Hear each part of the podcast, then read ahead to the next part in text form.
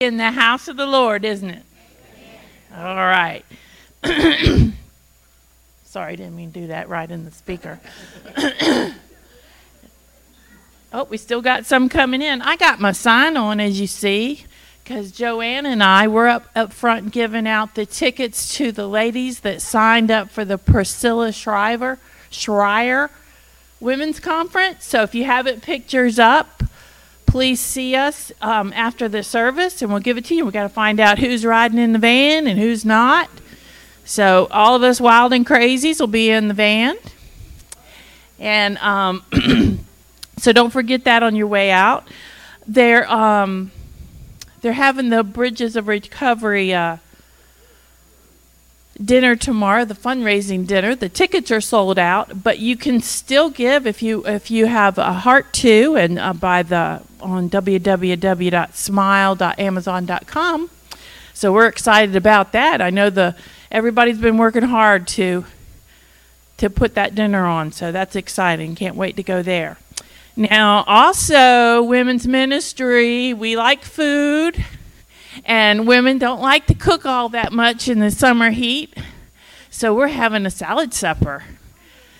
We're going to have so many salads. We're going to have macaroni salad, tossed salad, you name it, salad. We're going to have it. we're just going to have it all together and have some good fellowship. Nothing fancy, but just have a good time. So put that on your calendar for August. Um, let's see. We got lots of prayer requests today. We're. Our local mission focus is the New Horizon pastor. Hmm. Um. I think his name's Chris, and the search team for the associate pastor. And we got our local school we like to pray for because you know it's uh, it's a kingdom thing. We're praying for our community. Um, Jellico High School. Our local church is Elm Grove Baptist Church. Local business Smith Ace Hardware. Missionary focus. Derek and Amanda going to Brazil. They got their tickets. They're heading out, I think, July 15th. So all the visa work's done. So they're excited. Church planner, Bruce. Hmm, how you say that? Croak? Croc? Hmm. Crook. Is it really? Oh, you're so bad. Okay. uh, the fuge leaders and the campers they need some R and R. Phew, that was a lots of energy expended during that trip. So pray for them. Tammy Schaffner's sister recovering from surgery, and Joe Snodderly's family. His his his very close cousin passed on, went to see Jesus. So. Sonny Wilson, he needs that leg healed. We got to get that leg healed for Sonny. So we need to pray for him so he can get some treatments going. So let's um, bow and pray for these things that I mentioned. Oh, thank you, Jesus, for another awesome day. Thank you for the rain. Boy, it has replenished our yards and our vegetable gardens and our trees. Thank you for that. Thank you for the birds and the animals that we get to hear with our ears. We just praise you and these beautiful mountains we get to see every morning. Thank you, Father, for our church, that we are able to come to our church freely and worship you, Father. We just thank you for all those we mentioned, our local missions, uh, um, our local ministries, our um, businesses and churches, Lord. Pray you'll be with them. Give them opportunities to share your gospel with those in the community and I pray uh, safety. And I pray, Lord, that they, every one of the people working in these churches and schools and businesses knows you as the Lord and their Savior of their life. And if they don't, Father, I just pray that you'll just line up people in their life to drop seeds and um, of the gospel in their heart, Lord. I pray for um, the fuge leaders and the campers. I pray for them rest. I pray for them um, health, Lord, good health. The ones that may have gotten sick while they were gone, I just pray their bodies will will um, heal, and the um, the leaders will get some rest and get their energy back, Lord. And I thank you for a good time uh, for these youth that they got to share the love of Jesus with others through their missions. Father, I pray for the Snodderly family and and Sonny and all those, Lord God, that are um, hurting in some way by health or just in the heart, you know, missing people that pass on. I pray you be with them, give them comfort, give them peace, Lord. Pray for Pastor Chris as he le- gives us the sermon this morning. I thank you for the gift you've given him that he can share the gospel in such a way that we just soak it up like little sponges. And I, I praise you for that. Thank you, Jesus, for this day and for our church and for our many, many blessings. In the name of Jesus, amen.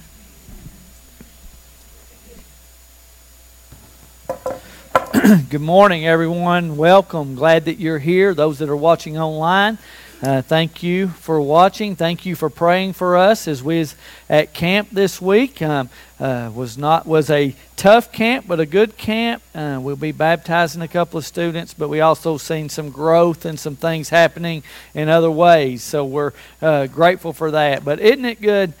Man, I just think about week after week, Sunday after Sunday, we get to come together with people who love each other, care for each other, encourage each other. Man, we get to come together, we get to hear from His Word, we get to sing together, we get to respond. I mean, it's just like the greatest time in the world to me, right? When we get to come and have this fellowship. So I'm grateful to be here. Our mission, and glad that you're here, our mission is to bring glory to God by loving Him the most by loving each other as He loves us, and by making disciples of all nations. And we believe that we accomplish that through community. We, we believe it starts in here where we have this celebration, this excitement, this encouragement, man, of what God's doing in our life. But we believe it continues in a small group where you're known and cared for and you continue uh, Bible study. But even in a smaller group where you uh, can share things that you normally wouldn't share and you're held accountable, you're loved, even on a deeper level. And then you have a place where you serve, where it's a place that you're caring for someone else. We believe when you live in that community, God grows us to love Him more. God grows us to love each other as He loves us. And God grows us to make disciples of all nations. At this time, Tabitha is going, Tabitha West is going to lead our children's church. So if you'd like to go to children's church this morning with Miss Tabitha, you can make your way that way through this front door right here, okay? All right. Thank you, Miss Tabitha. All right.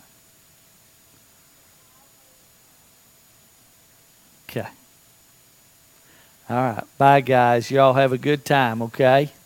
And all the parents know to pick them up in the FLC building back behind, okay? I know that many of you all got um, a copy of my message. Um, I'm not for sure how much I'm going to stick to what I sent you all. Um, God's just kind of been doing a lot of work, and I always feared of that. And some of y'all have taken like really, really good notes and all of that and stuff. But um, we're gonna we're gonna work through this. Let's begin uh, with prayer. Father, we love you. Father, we thank you for this time. And Father, we pray for our student leaders that are resting this morning, taking uh, just, uh, they need a rest this morning for multiple reasons. And I pray that you encourage them. I pray for our students that, Father, are not feeling well. I pray that, Father, you give them encouragement they need and encouragement of their family. God, guide us in your word today, and we love you. In Jesus' name, amen. Let's ask this first question in, Romans 8, verse 31. There's really there's four questions that Paul asks in these verses, Romans 8, 31 through 39. And it's really the title of today's message is this. What shall we say to these things? Well, what things is he talking about? Well, in the message that I sent out to you who get a copy of my notes, I took us back through chapter 8, but in reality, I want to take us back to chapter 5. And you say, hang on a minute, we spent six weeks in eight, right? With six week, this is our sixth week in chapter eight. And you say, you're going to go back to chapter five? We're never going to get through Romans. No, we'll get there. I just want to remind you of what shall we say to these things? What things is he talking about? And we've got to back up to what he's just said. And so let me remind you, if you look at chapter 5, verse 1, he said we've been we have peace with God. We were the enemies of God, but now we have peace with God through our Lord Jesus Christ. But it didn't stop there. We've obtained access by faith into this grace in which we ch- in which we stand. The ideal is is that we have favor from God. We have peace with God. We have favor from God. And then it says that we rejoice in the hope of the glory of God. That one day we're going to be with Him and there's not going to be any sin, any brokenness, any sickness, any troubles, any heartaches, any worry, any fear, any guilt. Everything will one day disappear. Can you? I don't think you and I can imagine. Well, I know we can't. We can't because you and I live in a body that's filled with sin, and you and I live in a world that is sinful, and you and I live in a culture that celebrates sin. So, how in the world could you and I ever think about a time when we're free from sin, when sin doesn't exist any longer? Only thing I can describe it is think of everything that bothers you, that causes you anxiety, that causes you worry, that causes you fear, that causes you trouble, that causes brokenness, that causes everything. Think about it. It'll be gone. It's incredible. It's incredible. And then, but it's not only that. We rejoice in our suffering because our suffering has purpose. It, endure, it, it, produces endurance, which means it focuses our life and allows us to run the race and finish. Listen, and all that builds character. We have a hope in God that's greater. We believe that God will do exactly what He said. And in a time of our trial, because of Christ, listen to this our hope is not diminished when we're going through something difficult, our hope is increased if that's not enough, we get down to, to verse number 8, and he says, Much more shall we be saved from the wrath of God. You, you get because we have peace with God, favor from God, the hope in His glory. Listen, you and I are not going to experience the wrath of God. Would you set that in your heart? That God is not going to ever judge me with His wrath. It's done. It's complete. It's finished. We're in Christ. Not Take a deep breath. If you're in Christ, you're never going to suffer the wrath of God. If you're in Christ, it's never going to happen. Listen, it doesn't stop there. Look further with me at verse 10. I'm still in chapter 5. For if while we were enemies we were reconciled to God by the death of his Son, much more, much more, now that we're reconciled, shall we be saved by his life? Would, would you get this? Not only did Christ die for us, but listen, he is seated at the right hand of the Father, making intercession for us where He lives for us. See, not only are we escaped from the wrath of God, but we've been brought near to Him to stand in a position of favor where He keeps us. And where God has a record, He's never lost any. God's never lost. We're being kept by Him. These things, what shall we say to these things? Look at verse 15 of chapter 7. For Paul said, For I do not understand my own actions, for I do not do what I want, but I do the very thing I hate. He was in a struggle, right? Why do I why do I think these dumb things I think? Why do I have these crazy thoughts? Why do I do these crazy ideals sometimes? Why would I do this? Right?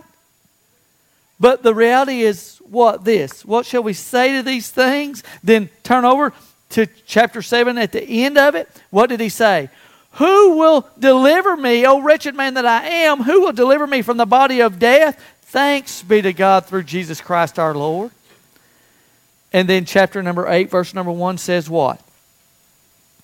There is now no condemnation to those who are in Christ Jesus. No, none, zero, zilch, no condemnation. You say, but Paul said, man, but I do the things I hate. No condemnation. You don't know what I thought today. No condemnation. You don't know what I did this week. No condemnation. If you're in Christ Jesus, no condemnation. For those who are in Christ Jesus. Now, listen, for those who are not in Christ Jesus, that's a whole different message. That's not Romans 8. Romans 8 is for those who are in Christ Jesus. We got to apply it to who it's to. It's to those who are in Christ Jesus. No condemnation. Now, look further with me at verses 14 and 15 of Romans 8.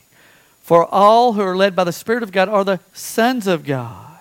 For you did not receive the spirit of slavery to fall back into fear, but you've received the spirit of adoption, from whom we cry, Abba, Father. The idea, I want you to get this, is that you and I are adopted, loved by a Father, and welcomed into His presence. What shall we say to these things? See, all that God's doing, what should we say to these things? Not only do we have that, we have security from the Father. We have security from the Father that, man, we don't have to ever fall back into fear. Never want, listen to me. If you're in Christ Jesus and you failed this week, you get back up and run to Him because He loves you and there's forgiveness that's already been established at the cross for you. You see, when you and I do not believe that, you and I want to go the opposite way of God. But when you and I believe we have true forgiveness because of the cross of Calvary, you and I can run back to the Father every single time. Father, I need you. I need you. Listen, so, so we had this security, but we not also, we had this security, we had this intimacy. We cry, Abba, Father. Man, we're, listen, God didn't just say, okay, I, I, I'm going to save those guys, I'm going to keep them from the wrath of God. No, He brought us into personal relationship with Him the way that I have with my son Chandler, with my son Kobe, with my daughter Michaela. He brought me into personal, and my daughter Raylan, and my granddaughter Brentley.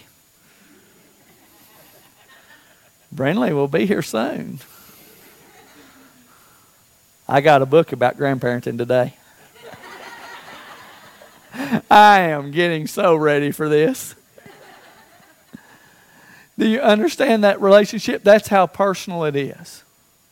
I feel that very personally with my son and daughter in law, and my son in Jefferson City, my daughter in Chattanooga, and my grandbaby to come. I'm feeling very personal to her. And that's what's going on with the Father.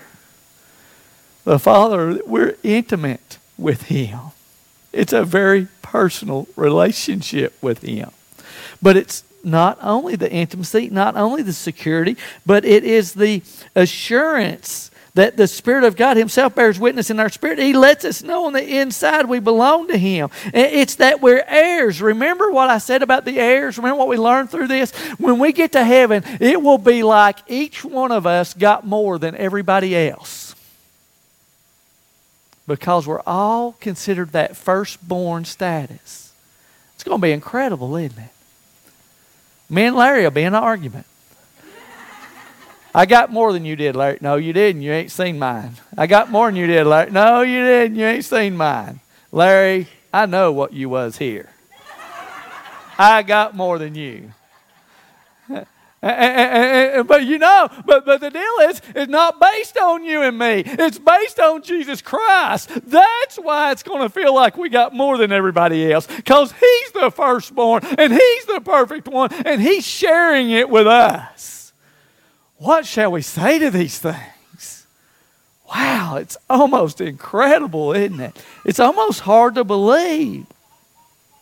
But then if you went on, it's not only that, but it's the the sufferings of this world should not be compared. And I give us three things, three reasons why that you and I can face tomorrow.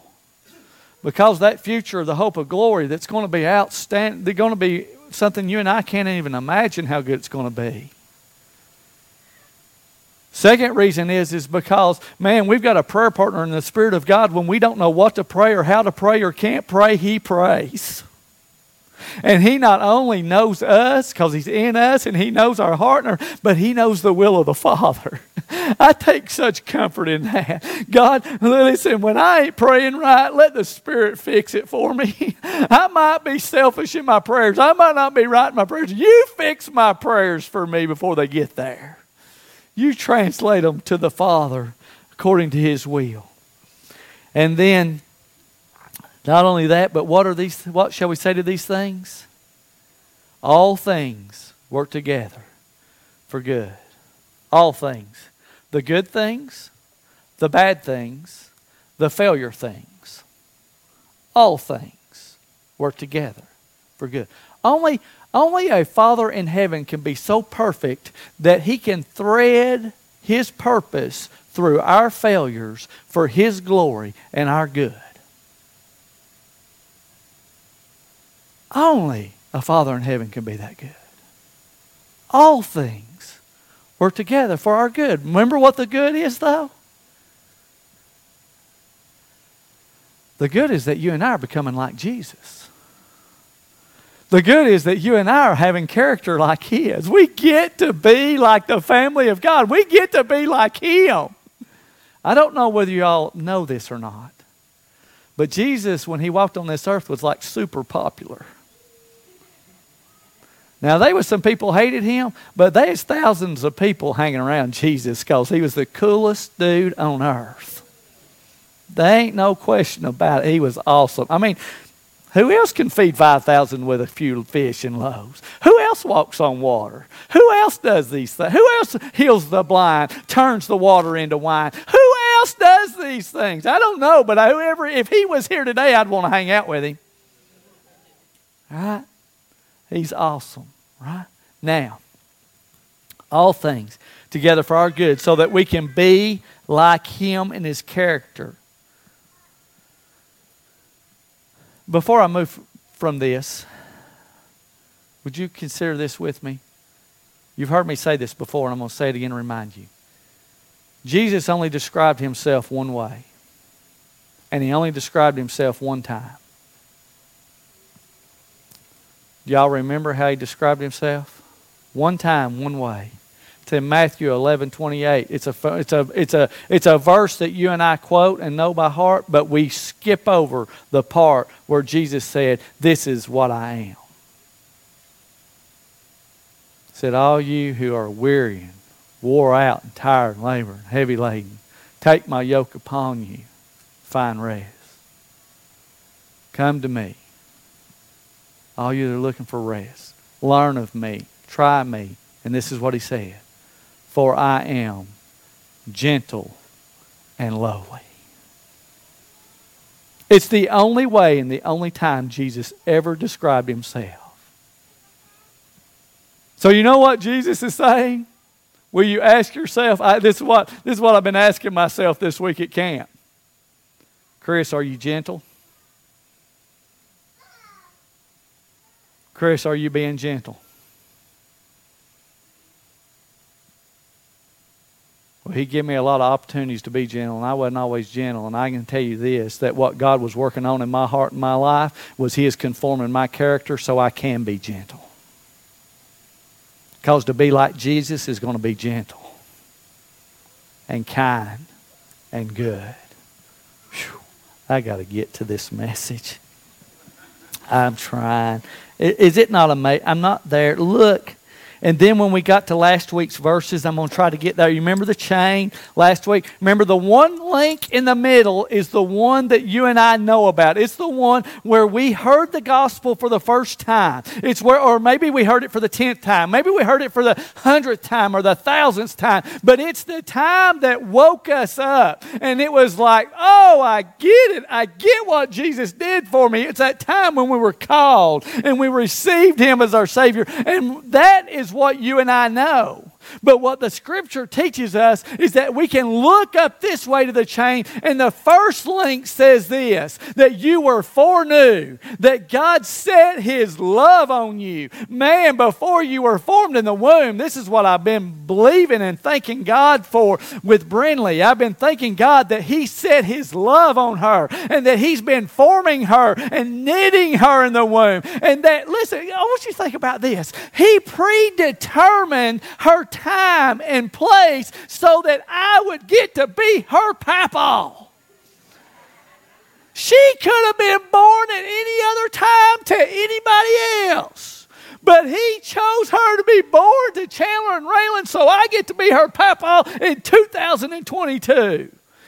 Man, that's a good God. He doesn't just foreknow us and set his love on us, he, he, he predetermines that we're going to be like his son and the space and the time that we're going to be born in. And then we can go down to the right of the chain and know that, man, if I'm called, then I'm justified, meaning that every legal thing that was against me, every legal law that I'd broke, everything that God could condemn me with has been wiped away. And justified means one more thing. Not only is it wiped away, but justified also means that He has given us all of His obedience. Can you believe that we're going? I can't, I know me. And I'm going to stand before God one day and He's going to say, Come on in, good and faithful servant. I'm going to say, You must be talking to the person behind me.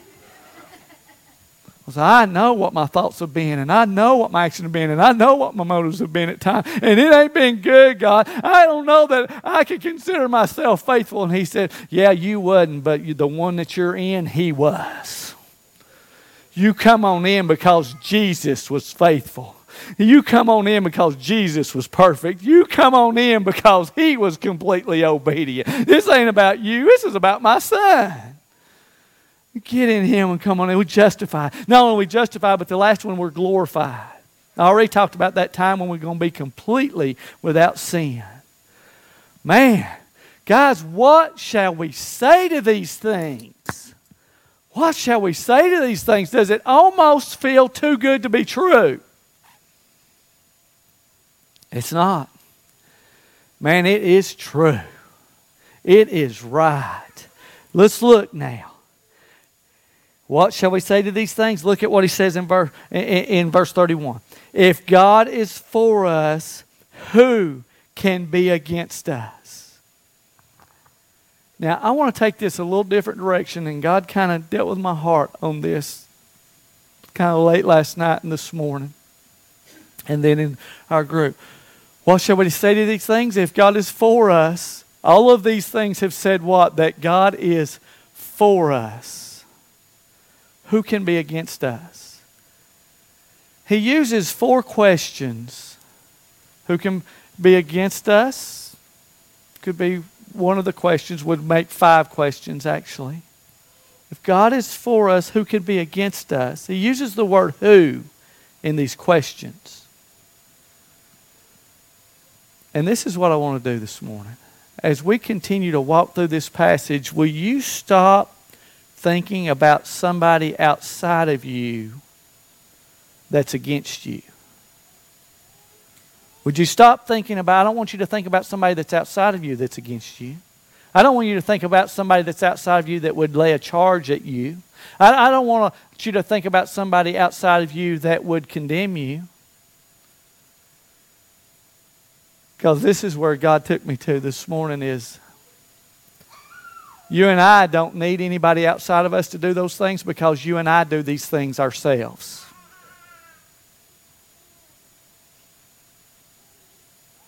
You and I are the ones that sometimes are against ourselves. You and I say, God, but look what I've done. You can't be for me. God, you know what's happened. You can't be for me. There's no way you can be for me. You know the mistakes I've made in my life. You can't be for me. And you and I, in our mind, in our and, and, and in our judgmental, we condemn and convict and bring this on ourselves and say, God, there's no way that you can be that for me. Do you remember back in chapter 5? Back in chapter 5, you remember we learned that we have peace with God and that we have this position of favor where we have access to stand in the grace of God and that we have hope of the glory of God. And, and it seems like, man, how could this be? And in verse 5, he says, And hope does not put us to shame because God's love has poured into our hearts through the Holy Spirit who has been given to us. So, so he says, eh, the evidence that you have peace with God, the evidence that you have favor from God, the evidence that you have the hope of the glory of God is the Spirit of God's love. You just feel loved. You just feel it. It's just like, I can't believe, God, how much you love me. You ever had just one of those moments where it's just like, God, you loved me this morning in a way I couldn't believe it? You just filled me. You had those moments. But you also had those moments where it was like, God, would you just let me feel you? Because I can't feel nothing right now. Watch this, what he said. Paul was genius in this. Paul was saying, You're going to have moments when you're going to feel it, but when you don't feel it, look at verse 6 of chapter 5. For while we were still weak, at the right time, Christ died for the ungodly. When you, Paul was so genius. Paul knew there's times when you're not going to feel like God loves you. You're not going to feel like God is for you. You're not going to feel it. But when you are having those moments when you don't feel it, you need only look to the cross.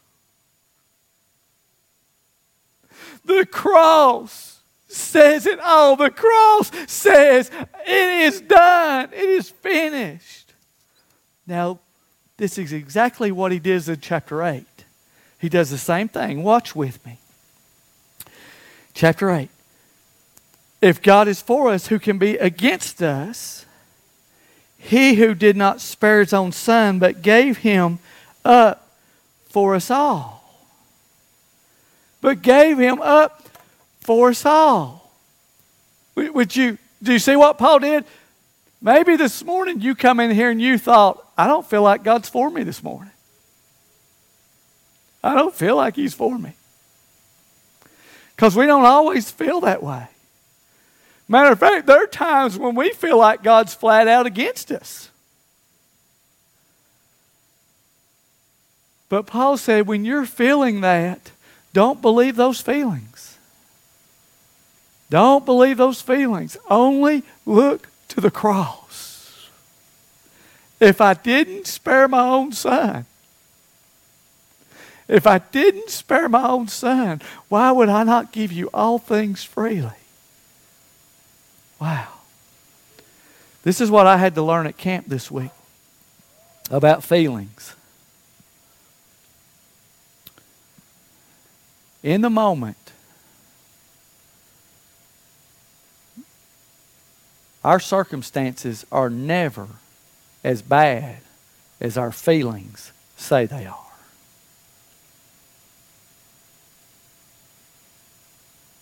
In our circumstances, our feelings, listen, our circumstances are never as bad as our feelings say they are. I'll tell you, I had some moments at camp this week that I thought the Lord was coming back and I wasn't ready.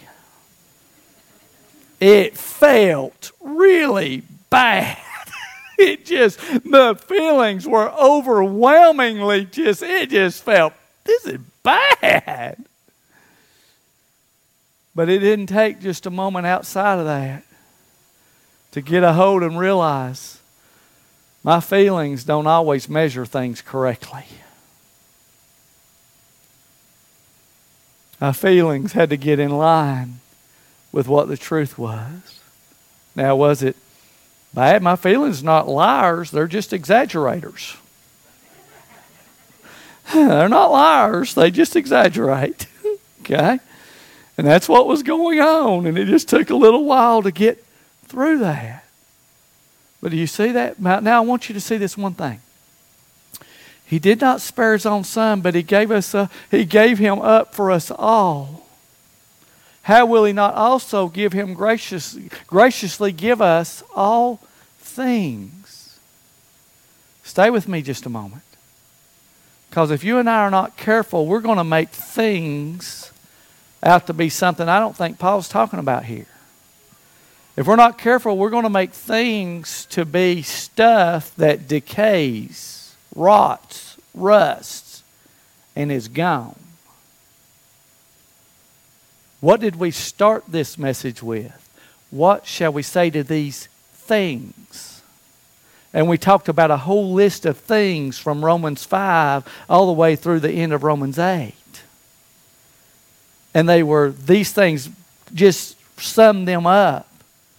Man, they're peace with God, favor from God, hope in the glory of God. They are foreknowledge, predestined, called, justified, glorified. They are all these things, welcomed, loved, and adopted. They are all these things. I'm chosen. I have security. I have assurance. I have intimacy with a Father. I have inheritance. I have family likeness. They are all these things. This is what God's doing. God is saying, You're questioning if I'm for you. You're questioning you if I'm giving you these things. But if I gave you my son, why would I not give you all these things? Now you say to me, but Pastor, and I know every one of us sitting in this room today will say, Man, I know but I know good and well that I also have some things right now that I wouldn't have if God didn't do it. I get that. But can I remind you where Paul's at when he's writing this letter? Can I remind you that Paul's in house arrest? Can I remind you that Paul doesn't own a home, a car, or have a bank account? Can I remind you that he doesn't have a boat, a houseboat, or anything else? Can I remind you, nothing does Paul have when he's writing this letter. But he has everything. That's the deal. He has that's the that's the key with a Christian life. We can lose all that we have, but have everything because we have Christ. Now let's continue to look at these questions that Paul asked verse number 33. Who shall bring charge against God's elect? It is God who justifies. Remember what I want us to do with this passage, and different than I've ever done it before. Who is us? See, I, I want to do this. I, it, may, it may refer to other things, but I think a big part of this is us. Because nobody is harder on ourselves than we are.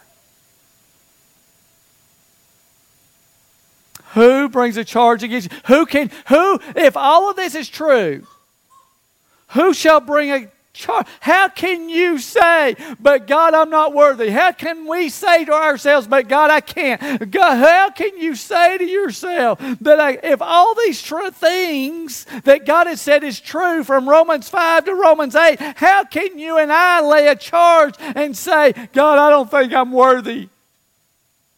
I think I've got issues. I think I've got problems. When actually it is God who justifies, not you and I. See, you and I have no ability to justify ourselves, but God justifies. God makes it right. Listen, there's no appeals court, Supreme Court, Supreme Court judge. There's no lawyer system. There's nothing that can overthrow what God has made a decision about. We understand that. Nothing. And God has said, You are justified. If God justifies, you're there. Let's continue. Let's continue. Look at verse 34. It's the third question Who is to condemn?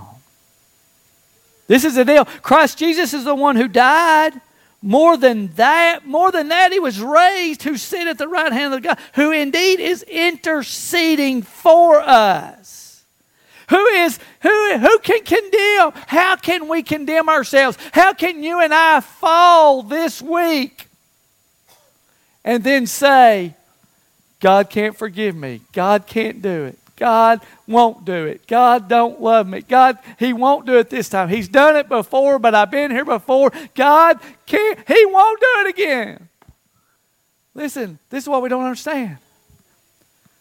Foreknew, predestined, called, justified, glorified, all past tense. And it was all written before you and I were even thought about mm, by our parents, but not by God. Do you understand that? It's done. It's finished. He is saying to us, You are justified. There's no one. Stop condemning yourself. Matter of fact, think about this way it's a little bit of a form of pride to put yourself in spiritual prison, understanding that you're in Christ. Because what you're saying is what his work was was not good enough for your sin because your sin's better than his works. It's a form of pride. Humble yourselves before God and say, Man, he has done it for me. And nobody can change that. Now, look at the next question, verse 35. This question settles them all. Who shall separate us from the love of Christ? This is the question for all. This is what we all want to be. What shall we say to these things? And the question, the last question he asked is, What shall separate us from the love of Christ? Well, look at what he says. He says, Shall tribulation or distress or persecution or famine or nakedness or danger or sword? Well, as it was pointed out in our Sunday school class this morning, first of all, we got to recognize that those things are pretty negative. And if he's saying, Who shall separate us from the love of Christ? Uh, we might go through those things.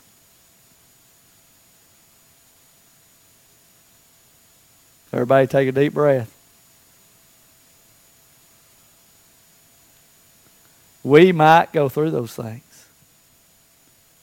tribulation, distress, persecution. Matter of fact, we're going to go through some of these things. We just may not go through all of them. But we may face some of these things famine and nakedness. And, and I think it's fair for me to address the nakedness because some people say, well, what in the world has nakedness got to do with it? Well, in, in, a time and a frame when slavery was a big deal. This is what I believe, and I'm not Paul, so I didn't write this, so I don't know what was in his mind. But the only thing that makes sense to me is that whenever slaves were bought and sold and moved from one area to another, they were done it as naked. They were never clothed. They were sold naked. They were carried. When, it, when Assyria tr- took captured Israel and led them into captivity, they led them into captivity naked.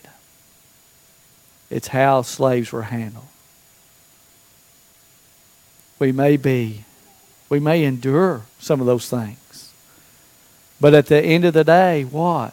Shall these separate us from the love of Christ? As it is written, For your sake we are being killed all the day long.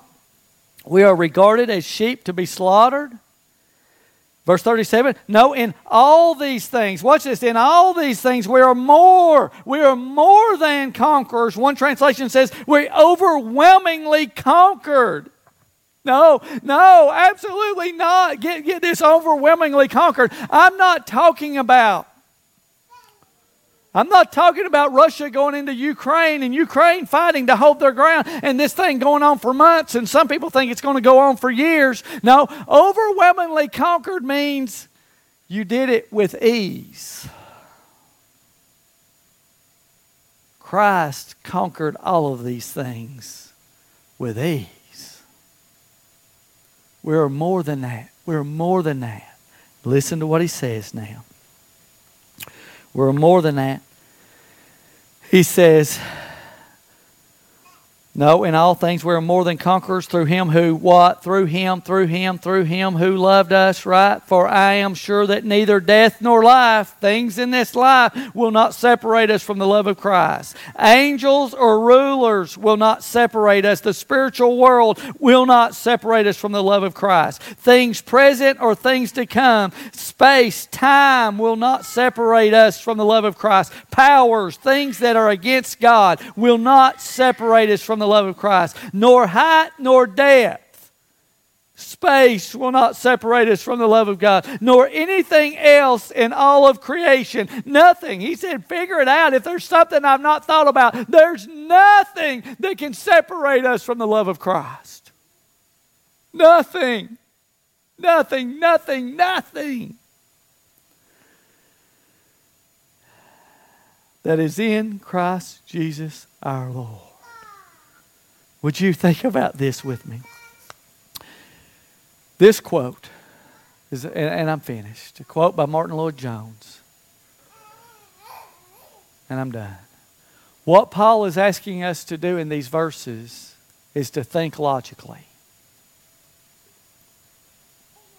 Are you afraid? You aren't thinking. Are you worried? You aren't thinking. Are you feeling guilty? You aren't thinking. Think logically. See, the logic of free grace and justification, they are not doctrines, they are life. If you are not living with overwhelming assurance and power, you have not understood them. Read them over and over. What do we say to these things? Logically, Paul has written out and said to us, You cannot be separated from the love of Christ. You cannot. He has set his love on us. Now, I loved what Alyssa said in small group. Alyssa said this If you're feeling worried, if you're afraid, or you're feeling guilty, and you're in Christ, it ought to be the sign in our lives that we're not thinking logically.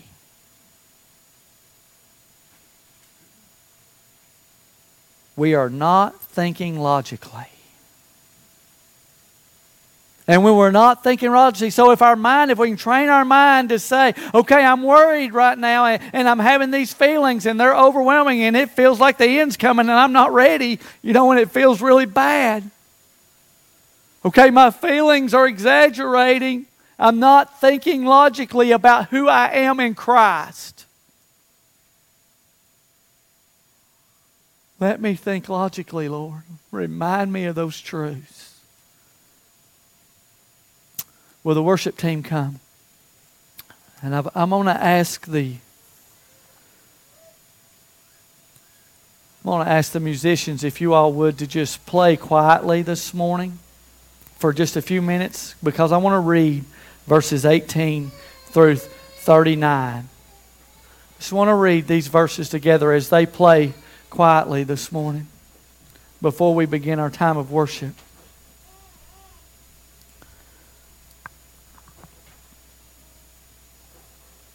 We're thinking logically. We're thinking about who we are in Christ. This is how he starts. For I consider that the sufferings of this present time are not worth comparing with the glory that is to be revealed in us. For the creation waits with eager longing for the revealing of the sons of God.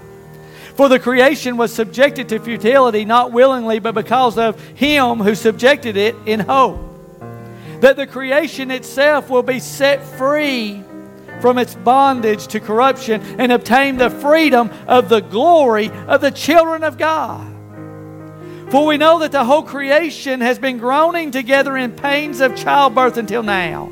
And not only the creation, but we ourselves, who have the first fruits of the Spirit, groan inwardly as we wait eagerly the adoption of Son, the adoption of our bodies. For in this we hope we were saved. In this hope we were saved. Now, hope that is seen is not hope. For who hopes for what he sees? But if we hope for what we do not see, we wait for it with patience. Watch this. Likewise, the Spirit helps us in our weakness, for we do not know what to pray for as we ought, but the Spirit Himself intercedes for us with groanings too deep for words. And He who searches hearts knows what is the mind of the Spirit, because the Spirit intercedes for the saints, watch, according to the will of God. Thank you, thank you, thank you. And we know that for those who love God, all things work together for good. For those who are called according to his purpose. For those whom he foreknew, he set his love on. Those he predestined to be conformed to the image of his Son, in order that he might be the firstborn among many brothers. Those whom he predestined, he also called. Those whom he called, he justified. Those whom he justified, he glorified. What then shall we say to these things? If God is for us, who can be against us? He who did not spare his own son, but gave him up for us all, how will he not also give him graciously give with him graciously give us all things? Who shall bring any charge against God's elect? Not somebody else and not myself. It is God who justifies. Who is to condemn? Not me or somebody else. Christ Jesus is the one who died. More than that, who is raised and is at the right hand of God, who indeed is interceding for us. Who shall separate us from the love of Christ? Shall tribulation or distress, persecution or famine, nakedness, the danger or sword? As it is written, for your sake we are being killed all the day long. We are regarded as sheep to be slaughtered. No, in all things we are more than conquerors through him who loved us. For I am sure, I am sure that neither death nor life, angels or rulers, nor things present, nor things to come, nor powers, nor height, nor depth, nor anything else in all of creation will be able to separate us from the love of God that is in Christ Jesus our Lord. Church, you, listen, we are safe and secure in Him, complete in Him, cannot be changed. Let's stand and let's worship.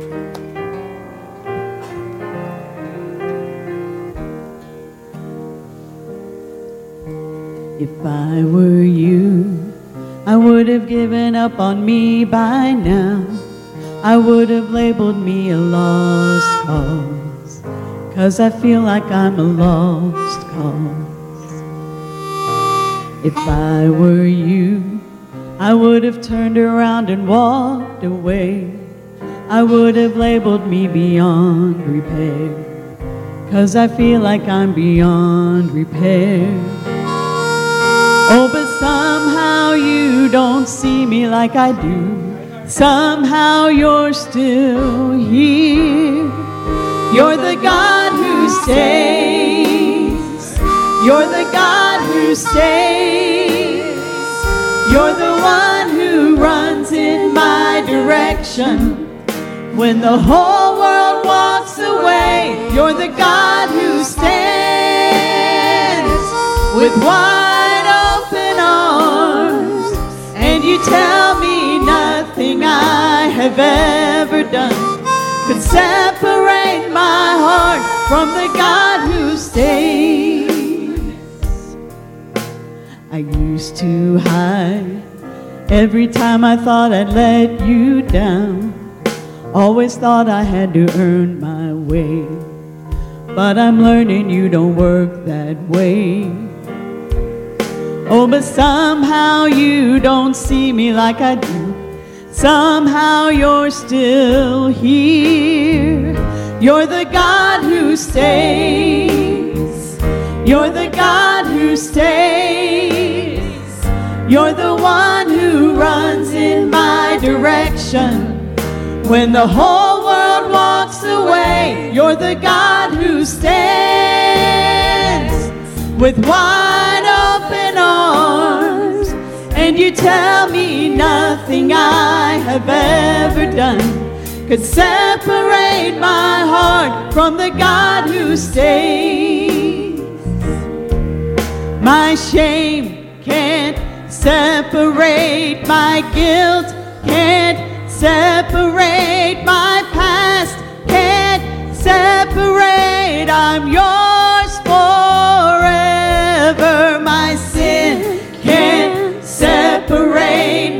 scars, can't separate my failures, can't separate. I'm yours forever. No enemy can separate, no power of hell can take away. Your love for me will never change. I'm yours forever. Cause you're the God who saves. You're the God who saves. You're the one who runs in my direction. When the whole world walks away, you're the God who stands with wide open arms. And you tell me nothing I have ever done could separate my heart from the God who stays. You're the God who stays. You're the one who runs in my direction. When the whole world walks away, you're the God who stands with wide open arms. And you tell me nothing I have ever done could separate my heart from the God who stays.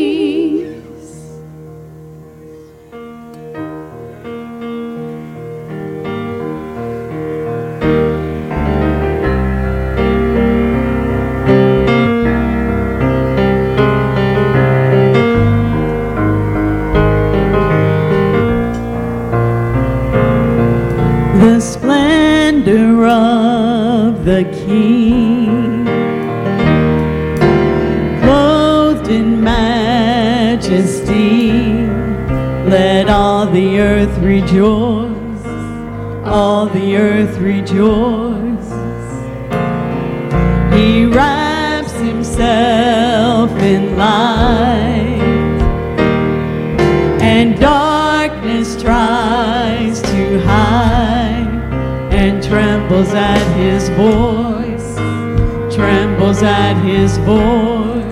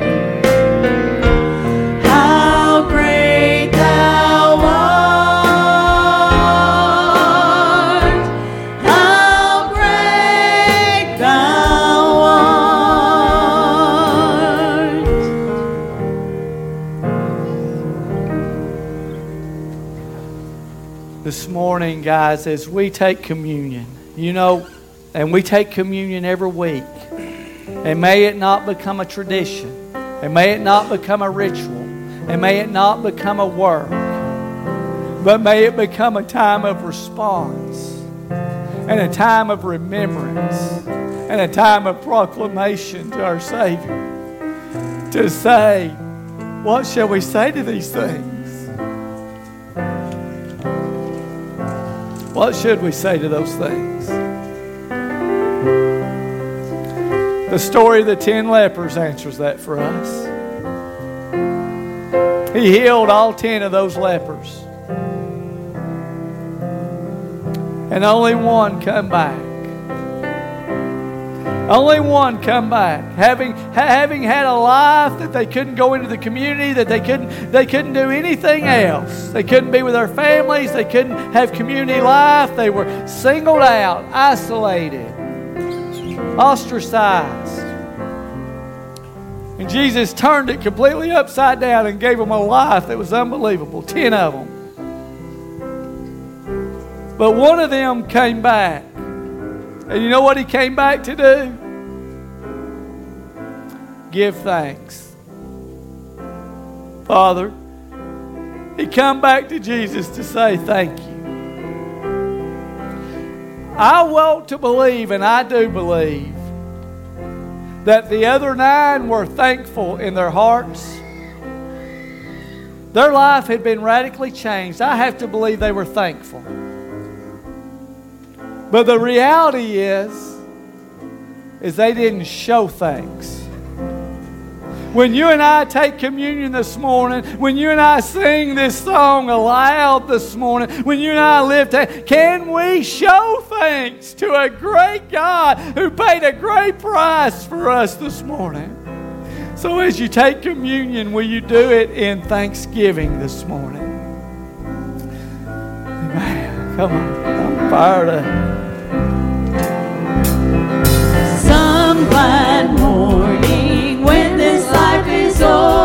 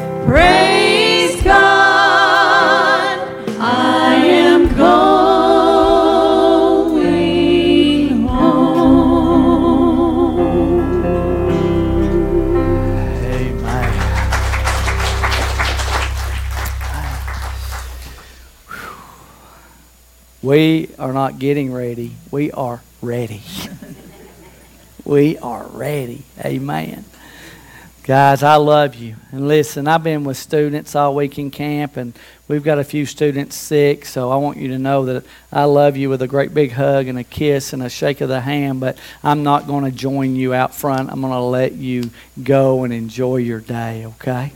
Guys, I love you. Have a good day.